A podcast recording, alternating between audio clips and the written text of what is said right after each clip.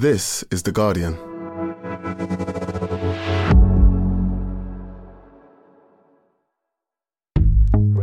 Welcome to Weekend, a podcast that helps you switch off from your busy day-to-day and find entertainment and inspiration in the best Guardian and Observer writing from the week.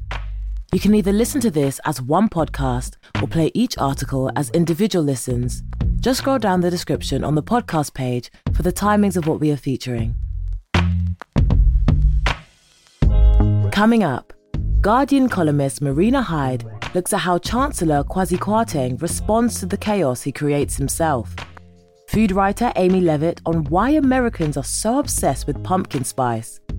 Emine Saner talks to comedian and Strictly Come Dancing star Jayde Adams about TV snobs, loathsome stand-ups, and losing her big sister Jenna.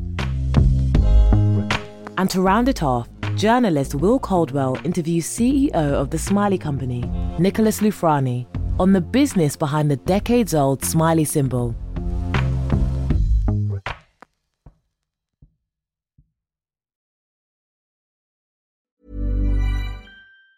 Tired of ads barging into your favorite news podcasts? Good news. Ad-free listening is available on Amazon Music for all the music plus top podcasts included with your Prime membership. Stay up to date on everything newsworthy by downloading the Amazon Music app for free or go to amazon.com/news ad free.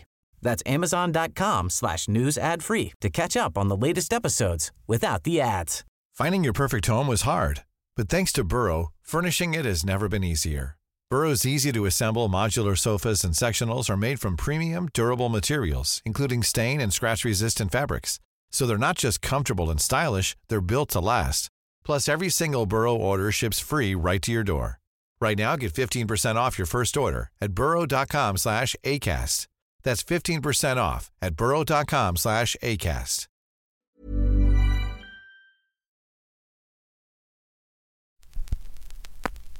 Before we begin, just a warning, there's a bit of bad language in this episode. Now, this week has been somewhat turbulent for Chancellor Kwasi Kwarteng. As Marina Hyde points out, the markets are in meltdown, but the Chancellor would prefer we didn't talk about that. Read by Rachel Louise Miller. On Tuesday, we considered the plight of Chancellor Kwasi Kwarteng with the same sensitivity and grace he brings to his own work. None. It really takes a special class of nomattery to spend £45 billion in old money and even have rich people you helped actively deplore or pity you. And not just them, but markets too. Imagine spending your entire career extolling the value of free markets, but the first time the free markets get to seriously value you results in a bond market meltdown. The pound hurtling towards dollar and euro parity, and a bleaker prospect for your country than the one opened on Black Wednesday. At the time of typing, 10 banks have pulled their mortgage products amid warnings interest rates could hit 6%. The Chancellor appears to have brought a pamphlet to a gunfight. As for how well Kwarteng's taking it, Friday saw him rising above the bed he'd just shat, declaring, "I don't comment on market movements." Righto. Amazing that Kwasi has previously issued comments on everything from statue nonsense to Labour failing to condemn a rail strike, but is not moved to open his trap on the full-spectrum credibility torching that provoked one bank's chief economist to observe mildly that investors seem to regard the UK Conservative Party as a doomsday cult. Oof. I'm not saying Kwarteng's efforts to retain his grandeur are doomed, but this feels a little like screaming, "I don't comment on this stuff because I have dignity, okay?" while standing naked in the middle of your local high street in a live golf cap with a nappy round your ankles. By the time carnage had resumed yesterday morning, Kwarteng proxies began stepping in to comment for him. And you'll never guess whose fault it all is. Someone else's. As the Chancellor's bros told The Times, "This is city boys playing fast and loose with the economy." It's what, sorry? Shift your 1,000-yard stare to the front page of Tuesday's Daily Mail next, to which this line has now graduated. The paper splashes with fury at the City Slickers betting against UK PLC. Yes, why do they hate Britain? Is it something to do with avocados? Are they in league with Meghan and the BBC? Are markets woke? Is the Mail on meth? No answers to these questions, frustratingly, but there's certainly more. Labour and economists critical of the government plans sought to blame Chancellor Kwasi Kwarteng's mini-budget last Friday for sparking the turbulence, sniffs the Mail. A way of putting it that suggests that, actually, what Kwarteng said last Friday has precisely nothing to do with the market meltdown that, by complete and utter coincidence, started right after he said it. I am on absolute tenterhooks to know what massive other thing that happened last Friday was that plunged an entire country into turmoil. Though I can't help feeling that whatever it was should have been the splash instead of some snowflaking about how markets work. Perhaps tomorrow. For those of us who dislike being rushed, meanwhile, it's a shame to be getting to know lieutenants at the Treasury while they're already halfway to the stage to receive their Darwin Awards. Even so, a warm welcome to Chief Secretary to the Treasury, Chris Philp, whose premature tweet last Friday, explaining that it was great to see sterling strengthening on the back of the new UK growth plan, may yet rival David Cameron's iconic Chaos with Ed Miliband line. Welcome, too, to the Treasury Minister Richard Fuller, who looks like he'd list his hobbies as prefer not to say, and believes that young people should come off their plodding path and become venture capitalists. In many ways, they already are, Richard. Buying anything less than a 600 multi-pack of a household essential is a cavalier act of faith in this economy. As for Kwasi's boss, Liz Truss famously promised to hit the ground on day one, and she really does seem to be boring right down into the Earth's crust. Their negative impact is so great that NASA wants to use her and Kwarteng to fire into asteroids. For now, I'm sure none of us can believe all this is happening on the watch of two of the authors of Britannia Unchained, which always sounded like a version of Atlas Shrugged set in a Surrey business park. Let's face it, if someone said, "Come to my club tonight, it's called Britannia Unchained," there are various possibilities of what could be involved. But none of them are good, are they?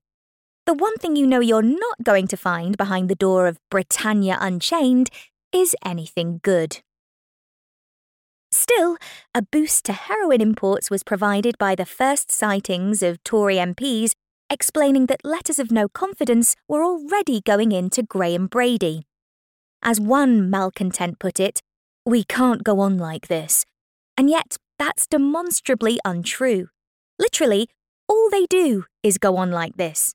We're about 10 minutes into the fourth Prime Minister in just over 6 years, and they're already going on exactly like this all over again. Actually, hang on, let me give you the full quote from the MP. "There will come a time," this person predicts, "when people have to say, 'I know it'll make us look chaotic, but we can't go on like this.'" Yup, it might seem unthinkable, it might be invisible to outsiders, and it does require a kind of next-level freeing of the mind. But there might, just might, come a time when the Conservative Party begins to look a shade chaotic. That was "The Markets Are in Meltdown, But at Least Kwasi Kwarteng's Doomsday Cult Isn't to Blame" by Marina Hyde, read by Rachel Louise Miller.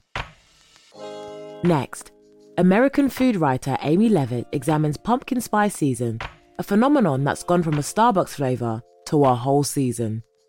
From coffee flavouring to dog treats to deodorant, why are Americans so obsessed with pumpkin spice products? Read by Arazoo.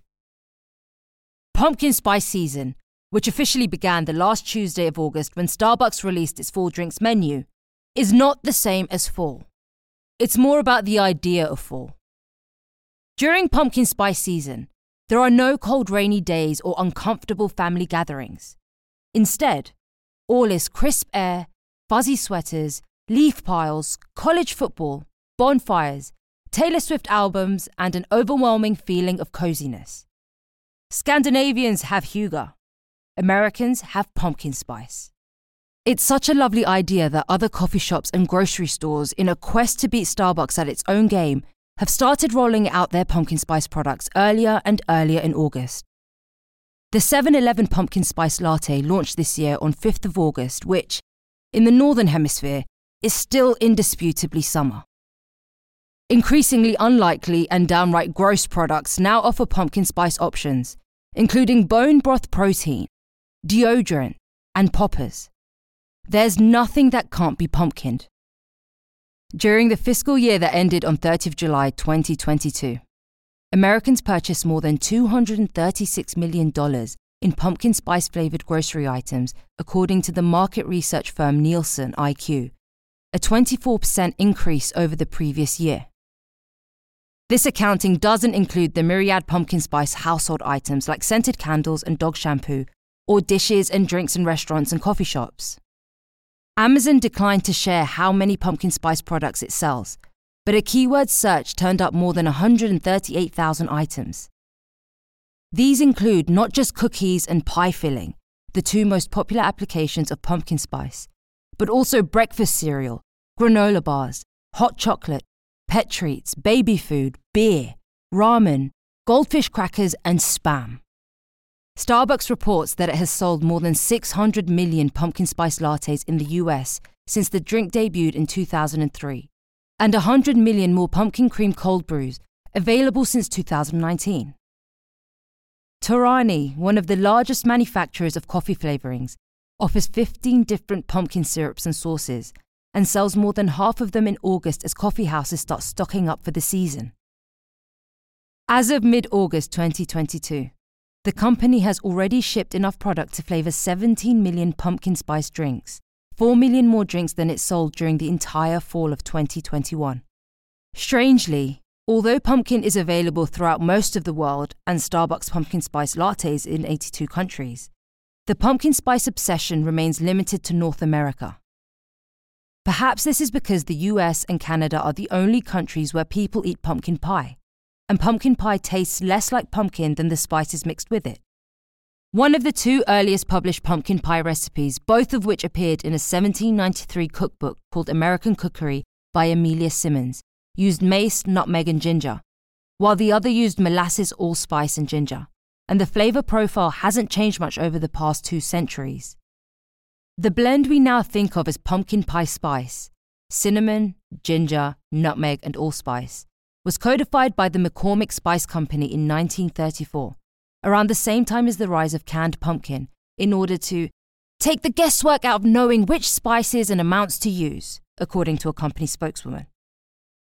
Although McCormick's pumpkin pie spice is available all year round, 76% of annual sales are between September and November. During those months, it is surpassed in popularity only by cinnamon, nutmeg and poultry seasoning. In 2010, McCormick included pumpkin pie spice in its annual flavour forecast, a list of trends that the company's executives think will gain traction in the near future, based on discussions with chefs, bakers and food writers, and McCormick's own production team. Because McCormick is the world's largest spice company, these prophecies tend to be self-fulfilling. This year they're pushing miso caramel, in case you're wondering. In the case of pumpkin pie spice, the forecasters predicted that its appeal would expand far beyond pie, cake and cookies. And lo and behold, it did, with a bit of help from the company's chefs and marketing team, who developed and disseminated a collection of recipes, sweet and savoury, that incorporated the spice blend. But why has pumpkin spice become the quintessential flavour of fall instead of, say, apple or pear? It's a matter of perception, says Jason Fisher, a professor of psychological and brain sciences at Johns Hopkins University. Most people have definite memories of eating apples and ideas of what apples should taste like. But when you ask people what's it like to take a bite of pumpkin, Fisher says, they've never done that. It's a blank slate.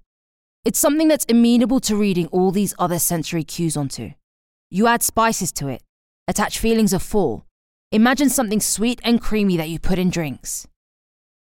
The Starbucks pumpkin spice latte, known to devotees as the PSL, was invented in the spring of 2003 when Peter Dukes, the company's director of espresso, encouraged by the success of the gingerbread latte and the peppermint mocha the previous holiday season, decided to create a drink for fall. According to legend and the Starbucks website, he and his team spent a day in a room decorated with pumpkins and kitschy fall decor, alternating sips of espresso with bites of pumpkin pie, in order to determine which flavors from the pie worked best with coffee. One of the early names for the drink was the Fall Spice Latte, and indeed the PSL would be allspice, no curd, until 2015, when Starbucks, with much fanfare, switched to a flavor syrup that contained actual pumpkin. It's entirely possible, Fisher says, that with different marketing and visual cues, the exact same drink could be repositioned as a midwinter spice latte, or in its iced form, a summer spice latte. It also, as the food scientist Kantha Schelk points out, tastes a lot like chai. But it won't. A pumpkin spice latte is a pumpkin spice latte because it, like the thousands of other pumpkin and pumpkin spice products, is only available from August through November. Pumpkin spice's limited nature is what keeps it special, says Andrea Ramirez, the Consumer and Customer Insight Manager for Torani. If it were widely available year-round, there wouldn't be the same anticipation, the countdown, or the frenzy to get it while it's available. And when pumpkin spice is in season, customers take advantage. In a 2020 study of what it describes as a major gourmet coffee chain, the NPD Group, a Chicago-based market research firm, determined that repeat PSL customers were 3 times more likely to order the drink than those who had never had one, and that people whose orders contained PSLs were likely to pay an average of $2.77 more per order. Pumpkin spice lovers aren't just willing to buy more, they're also willing to pay more. In a 2020 study of 40 grocery items across 6 retailers, Magnify Money, a personal finance site owned by LendingTree, discovered an average 8.8% tax on pumpkin spice items. Trader Joe's was the worst perpetrator, with an average pumpkin spice markup of 17.6%. But if sales are any indication, shoppers don't care. Are they being duped? Would pumpkin spice by any other name taste so sweet? As an answer, Jason Fisher proposes this thought experiment. Next time you have a pumpkin spice latte, stop and reflect. What does it taste like?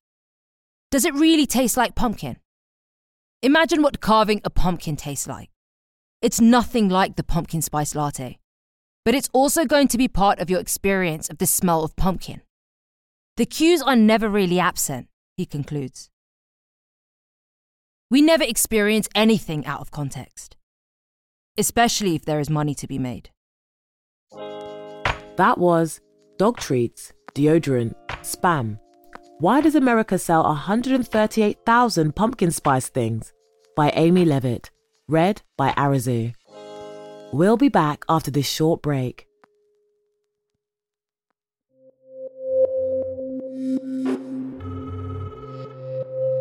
It starts the same way. Can I tell you a secret? It would start off with a random girl and just say, hey, hun, I'm going to tell you some secret now.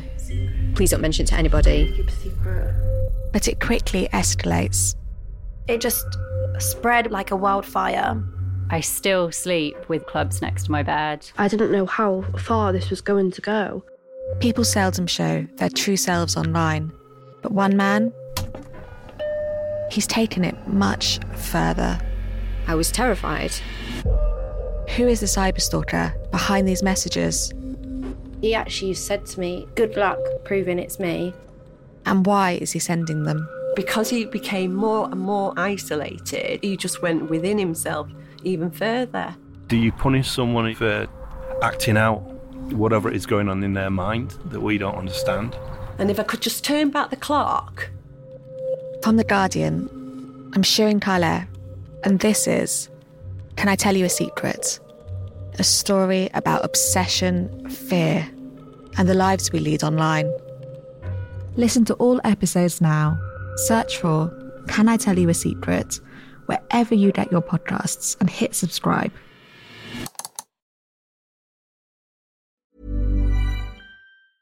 Tired of ads barging into your favorite news podcasts?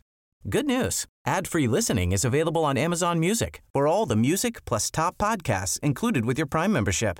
Stay up to date on everything newsworthy by downloading the Amazon Music app for free or go to amazon.com/news ad free. That's amazon.com/news ad free to catch up on the latest episodes without the ads. Finding your perfect home was hard, but thanks to Burrow, furnishing it has never been easier. Burrow's easy-to-assemble modular sofas and sectionals are made from premium, durable materials, including stain and scratch-resistant fabrics. So they're not just comfortable and stylish, they're built to last. Plus, every single Burrow order ships free right to your door.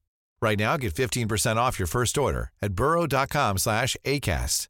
That's 15% off at burrow.com/ACAST.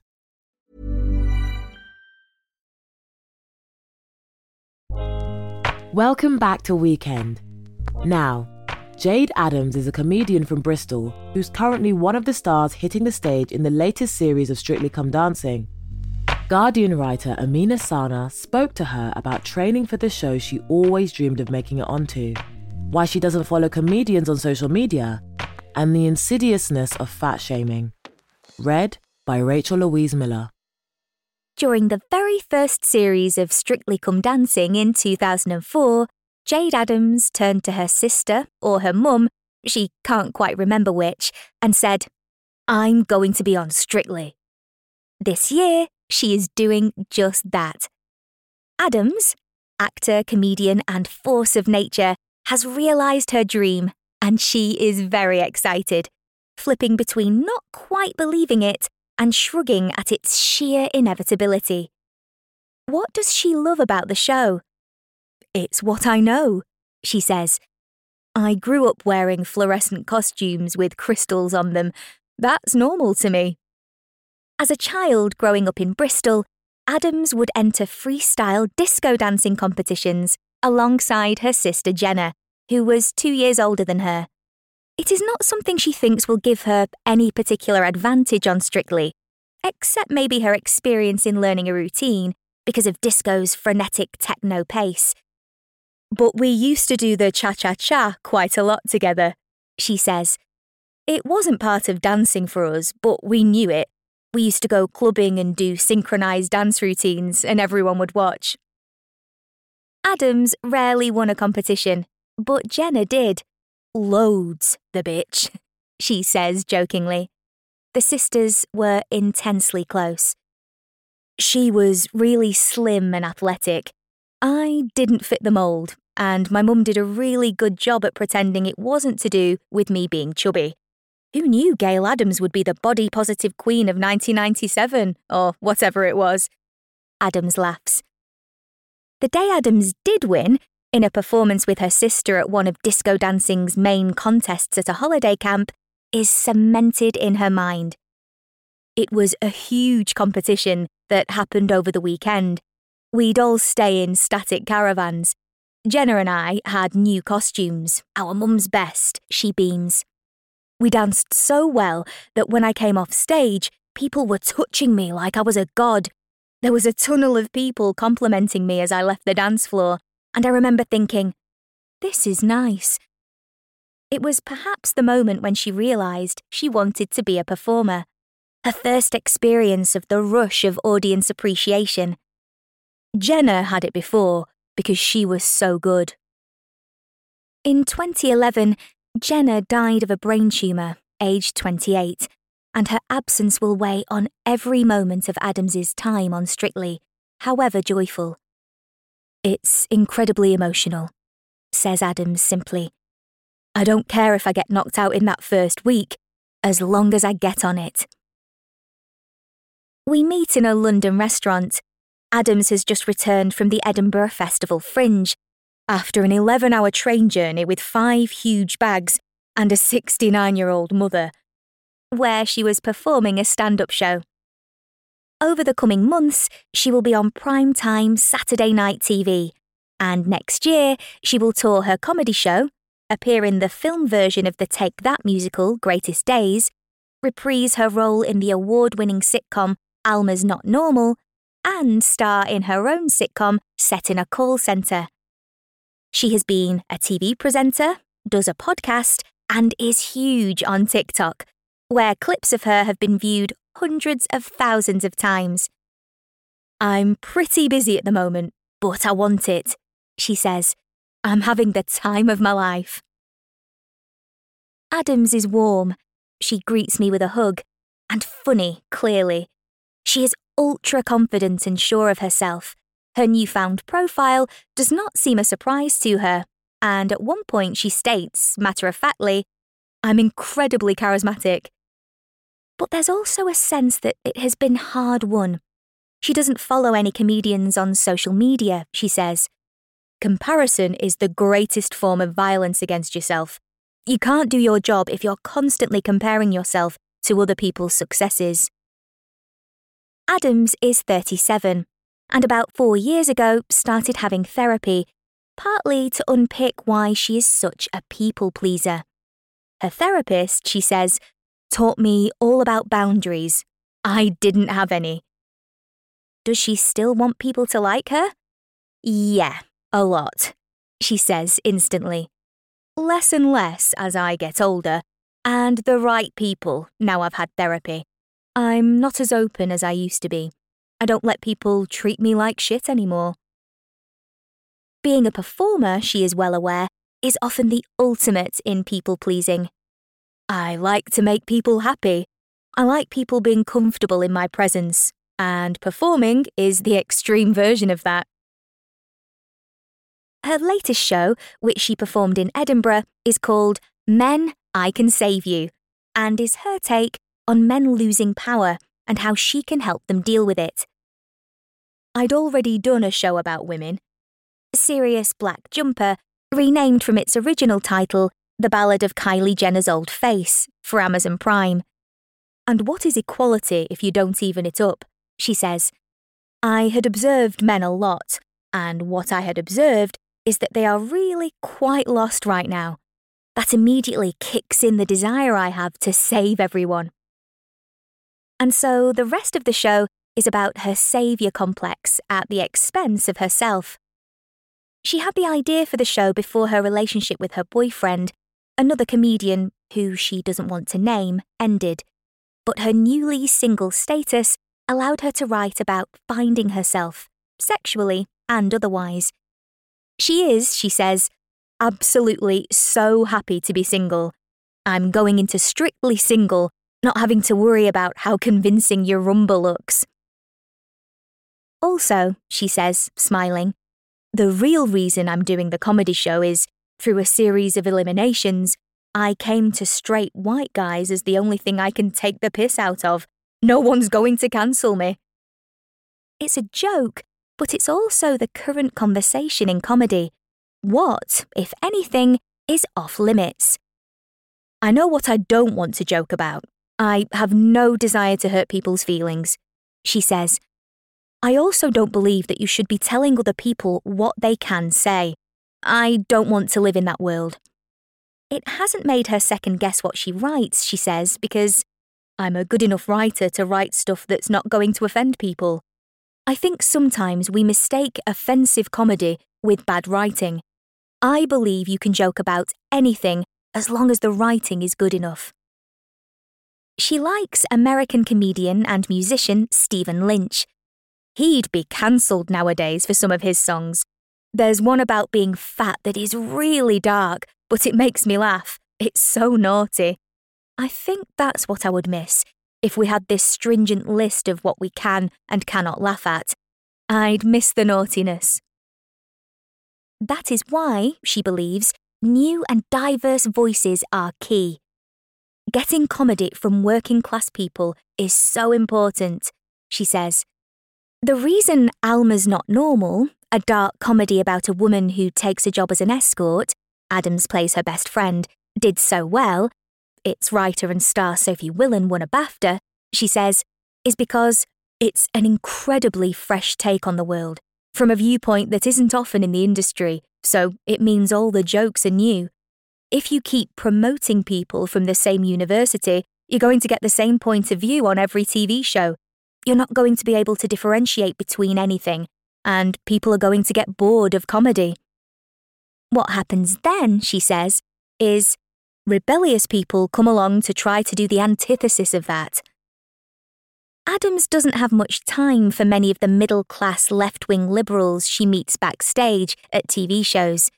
You see what they're like online and it looks like they're such nice people, and then you meet them and you're like, you're a terrible person. Hypocrisy does my head in. In one of her shows, she remarked, amused but derisive, that stand-up isn't considered stand-up these days unless it preaches something to its audience, often regardless of whether it is funny or not. Who are we to teach other people how to live their lives? Have you met comedians? She says now with a laugh. They're the worst people I've ever met in my life. Scared, fearful, rejected, proving people wrong. She spits out the final word as if it's the worst. Mediocre. Despite her success, as a working-class woman, Adams feels that she is treated differently in comedy. I don't get second chances like other people do. If I mess something up, I don't get asked to do it again. If I'm bad, it's like it's the worst thing ever because I dared to believe that I can do this. There is an assumption, she thinks, that she shouldn't be as confident as she is. But I am. I can fail and I can dust myself off and try again. Where did that come from? Those dance competitions, she says. Failing every single week for 13 years, you get used to being gracious about it. I think that has instilled quite a big work ethic in me for this industry. I try not to think too much about the injustices or the politics of it. I've just got to be good, better. Adams always thought she was funny, but it wasn't until her sister was very ill that she really embraced it. Jenna, in hospital, had asked her to try to make everyone else laugh. Everyone's looking at me like I'm about to die and it's doing my nut in, Adams recalls her sister saying. After Jenna died, Adams, angry and grieving, wasn't sure what to do with herself. She did a couple of shows at Edinburgh, the first in which she sang opera and did a silent evolution of dance. I didn't really talk when I first did comedy. I couldn't. I didn't know what I was going to say.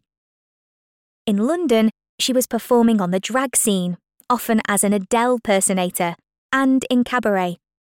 Her career in stand-up got a boost when she won the Funny Women Award in 2014. And in 2016, she got a Best Newcomer nomination at Edinburgh for the show she had written about Jenna's death and its impact.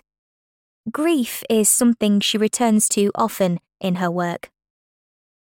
Adams was a creative child. Her father worked at British Aerospace, and her mother's supermarket job paid for the children's extracurricular activities, the dancing and keyboard lessons, and her brother's karate. At school, Adams got into music and joined the choir, and she went on to study drama at the University of Glamorgan.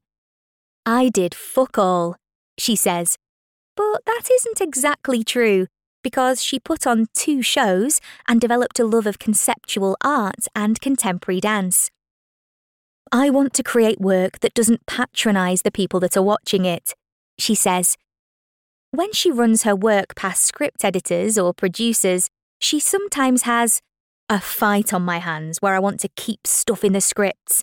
I'm like, trust me, they'll get it. I think sometimes there's this idea that all us working class people are thick as shit. Alongside her degree, she worked with a choreographer and got arts funding to produce experimental dance pieces. Adams isn't limiting herself to stand-up.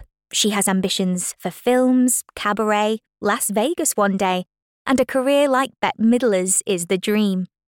Dance, too. Although she loved it, she says it has not been something I've stuck at because there's not a lot of money in it, especially when you look like me. Coming to a wider audience on Strictly, she is braced for sizist comments when she takes to the dance floor.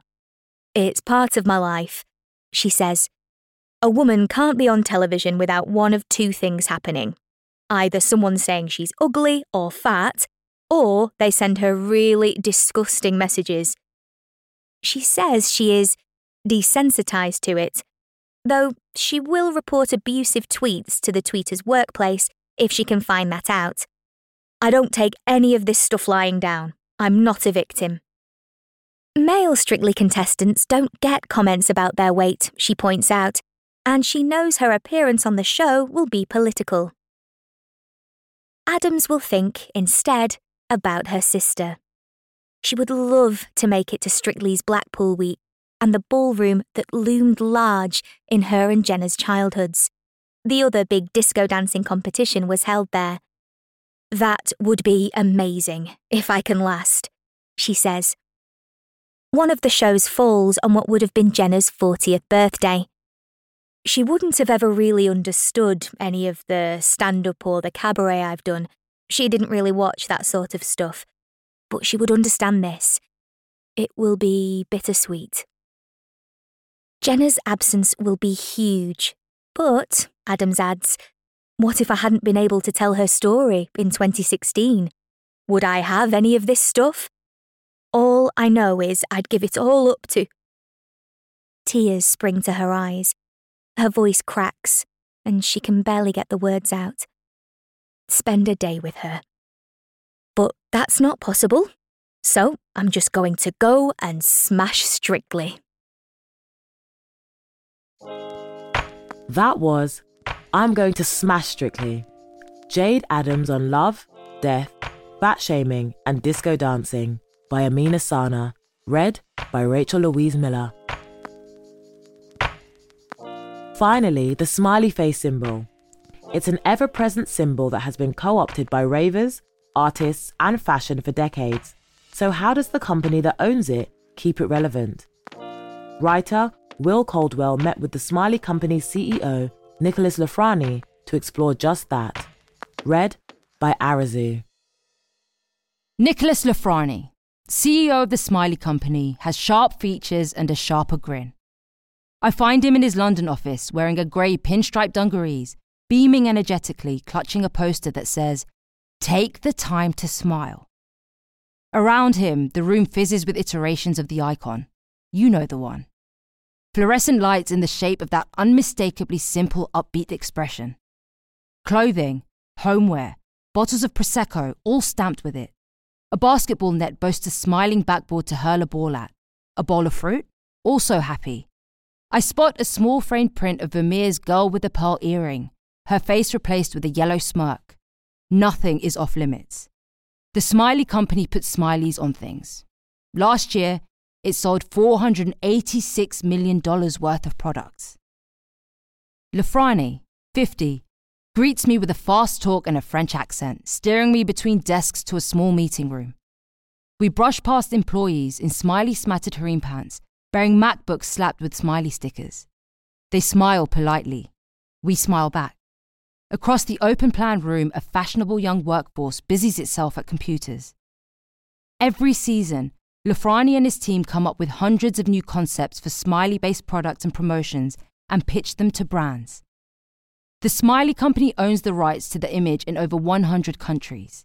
Yes, the smiley, at least this particular version of it, is a trademarked image. Want to use it? You gotta pay. Today, the Smiley Company is ranked one of the world's top 100 licensing businesses, with 458 licensees in 158 countries. It boasts thousands of products across 14 categories, from health and beauty to homeware. This year it celebrates its 50th anniversary, which means, you guessed it, smiles all round. 65 new partnerships and collaborations with everyone from Reebok to Karl Lagerfeld. If you've noticed more smileys on the high street lately, now you know why.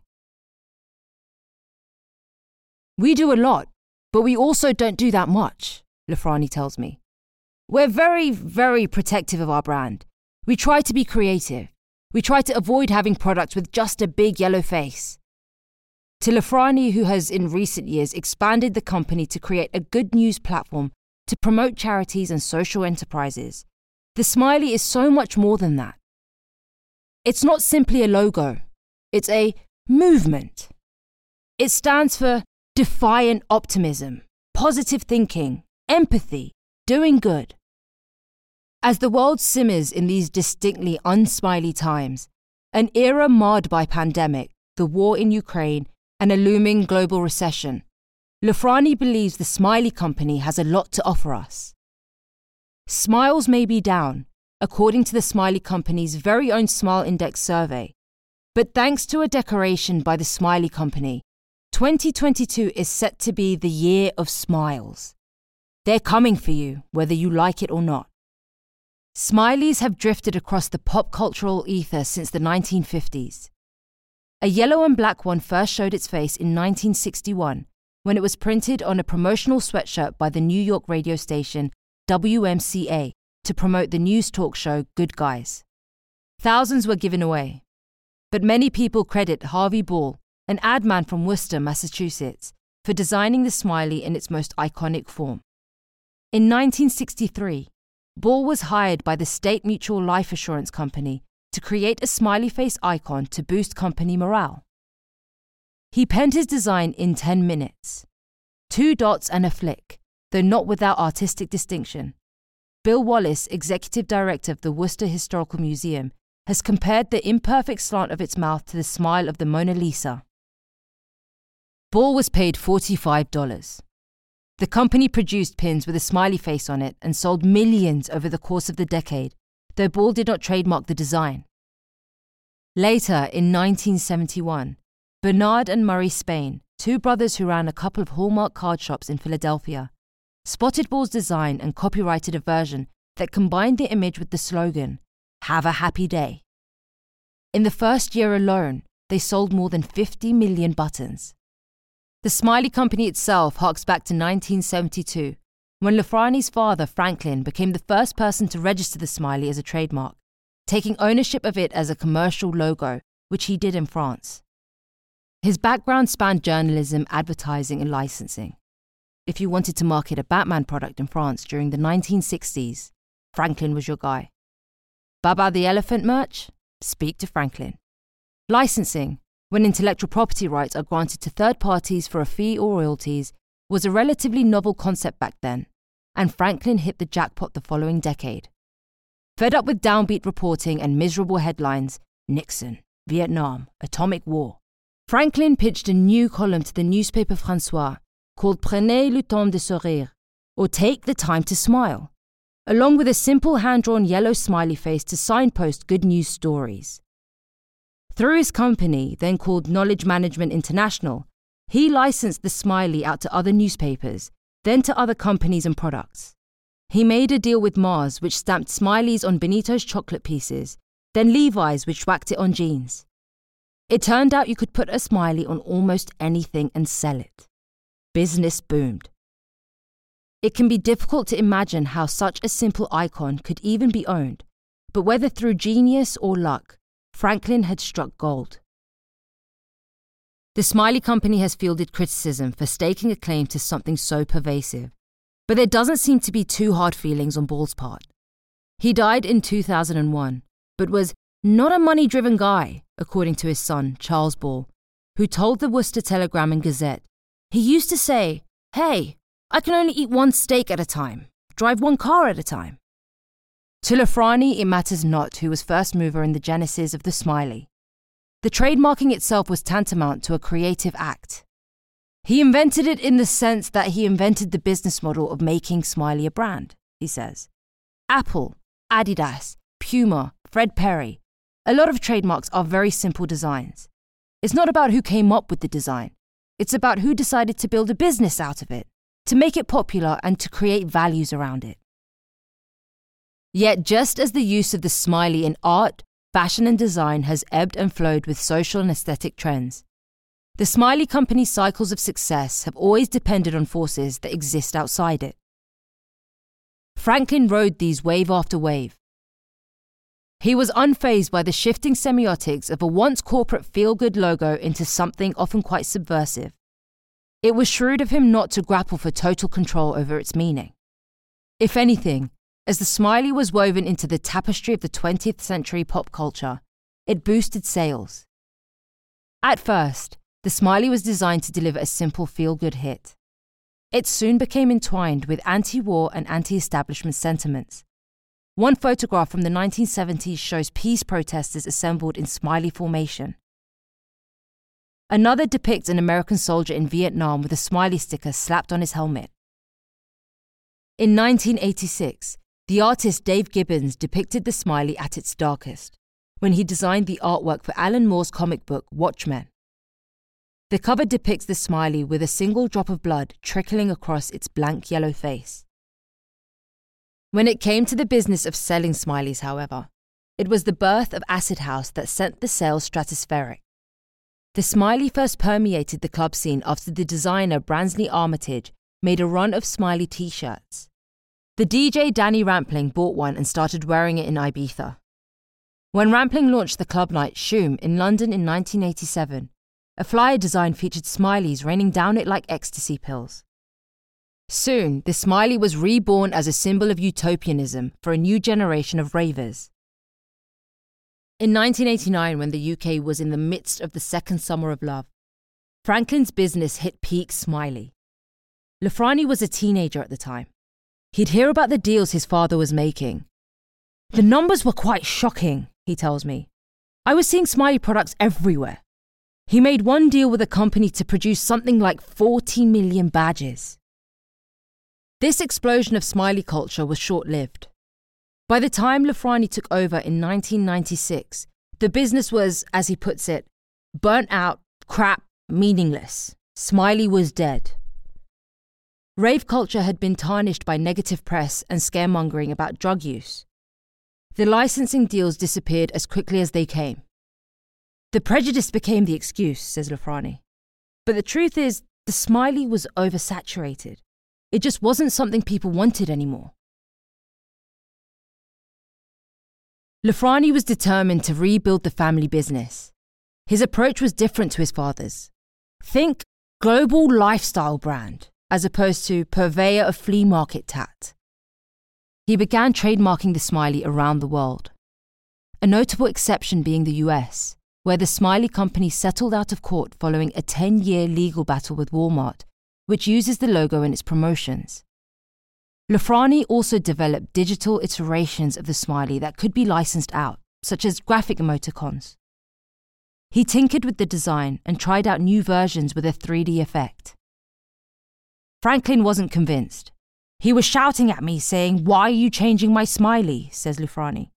I always say, imagine you were the son of Hugh Hefner and he asked you to relaunch Playboy and you drew Bugs Bunny.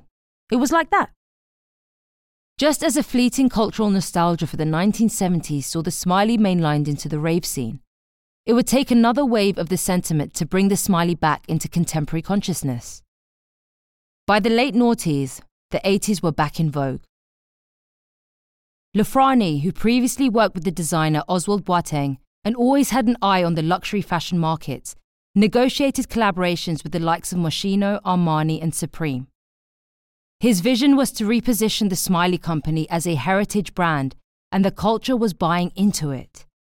Most of all, that simple formula, product plus smiley equals sale, held true. The moment Loufrani really knew the Smiley Company was back on top, he tells me, was when the image featured in the opening ceremony for London's 2012 Olympic Games. To the tune of Blue Monday by New Order, hundreds of dancers assembled into a giant smiley, while giant inflatable smiley orbs rolled around the arena. Suddenly, at the highest level from the British government who were organising the Games, the smiley was accepted as part of your heyday as a nation. It was embraced. So what does the smiley mean today? For Fraser Muggeridge, a graphic designer who has used the smiley in his work with artist Jeremy Deller, independently of the Smiley Company, it remains a universal symbol for fun. No one goes, "Oh, I don't like the smiley face," he says. It doesn't have any negative connotations. I think it's up there with religious iconography. Still, he was surprised to discover that the image still has the power to provoke. When he and Della were asked by Somerset House to produce a flag to fly above the building for its Utopia 2016 season to mark 500 years since the publication of Thomas More's seminal text, they inevitably landed on the image. At first, Somerset House was uneasy. They were initially concerned due to the smiley face's association with acid house, rave music and recreational drugs, he says. But once the flag was up and people started taking pictures of it and seeing it as a positive symbol, it stayed up for 2 years. Muggeridge himself remembers the Smiley long before the birth of rave. In the late 1970s and early 1980s, I used to go to Sunday school and we'd get Smiley stickers to stick in our Bible that said, "Jesus loves you," he tells me. That's a completely different vibe to Acid House. But the reason I thought it was good is that it always works. He finds it strange that anyone can own the trademark to it. Anyone can draw it themselves, make tweaks to it, he says. So in that sense, it's quite democratic. For Chelsea Berlin, an artist and author of the book Rave Art, the Smiley has become one of those icons that has smashed its way through culture. As soon as you put the smiley face on something, people think it must be cool, hip, or related to rave culture, she tells me. People still think that even now, but it's seen as a historic item rather than a powerful countercultural force. The commercialization of the smiley by the Smiley Company, she tells me, mirrors the trajectory that dance music has experienced since the late 1980s. Subsumed into the mainstream and sold back to us. So what happens when an image like the Smiley is dominated by a business like the Smiley Company? It becomes Disney, she says. The Smiley Company may be a multi-million-pound operation, but at its heart is a fragility. Unlike Disney, one of its major competitors in the licensing sector, it doesn't deal in a multitude of characters or worlds from its creative catalogue. It doesn't really make anything at all. It's just that simple smiley. And its value depends on a cultural consensus that is always in flux. As Michael Cherman, founder of streetwear brand Market, which has partnered the Smiley Company to produce a range of products, tells me, the challenge for the Smiley Company will always be how to keep it as iconic as it is now. Loufrani knows they have to be creative. For him, the big fear is always that the company will end up back where it was in the mid-90s. We need to adapt the smiley to the zeitgeist to make it relevant, he says. Yet in an era of infinite replication, when images and logos can be shared and reimagined online in an instant, there's always the possibility that the smiley could take on a life of its own, leaving the Smiley Company in possession of an image in total opposition to its values. A mass-produced smiling face is already visual fodder for artists, many of whom have subverted its meaning, often to raise questions about conformity and consumerism. Banksy, for example, has placed smileys on the faces of armed police and the Grim Reaper. For the most part, creative use serves to reinforce the smiley as something iconic, expansive. But what's to stop it being co-opted by darker forces? Pepe the Frog, an innocent character from a webcomic, was appropriated by far-right groups and is now considered a hate symbol. Yellow and black Fred Perry polo shirts are now a uniform for the Proud Boys, which led the brand to halt sales of it in the US. It may have been fleeting, but during the pandemic, the anti-mask movement, #SmilesMatter, encouraged its followers to wear a smiley badge to signal their views. I depart Smiley HQ. I put this to Loufrani. Is he afraid that one day people will look at the smiley and see something negative, unpleasant, sad, staring back at them? He's philosophical. Like his father, he knows that the power of the smiley lies in it being used at all, even if the sentiment is ambiguous or subverted. It's the same between our smile and a human smile, he says. It can mean different things to people. If someone smiles at you, you don't know what's on their mind. You might read it as happy, but they could be imagining you falling off a cliff. That was 50 Years and $500 Million, The Happy Business of the Smiley Symbol by Will Coldwell, read by Arazoo. Before we go, if you're enjoying this podcast, please make sure to like, subscribe to, and rate. Maybe even leave us a nice review. Just search for Weekend wherever you get your podcasts. That's all from us. This has been Weekend, a Guardian podcast. This week's articles are read by Rachel Louise Miller and Arazoo and presented by me, Savannah Oyode-Greaves. This episode was produced by Silas Gray. Original music by Axel Kakutier. The executive producers were Max Sanderson and Danielle Stevens. Join us again next Saturday. This is The Guardian.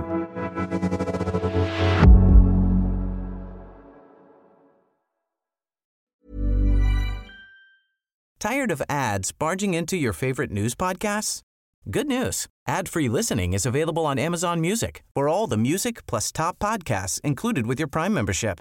Stay up to date on everything newsworthy by downloading the Amazon Music app for free or go to amazon.com/newsadfree. That's amazon.com/newsadfree to catch up on the latest episodes without the ads.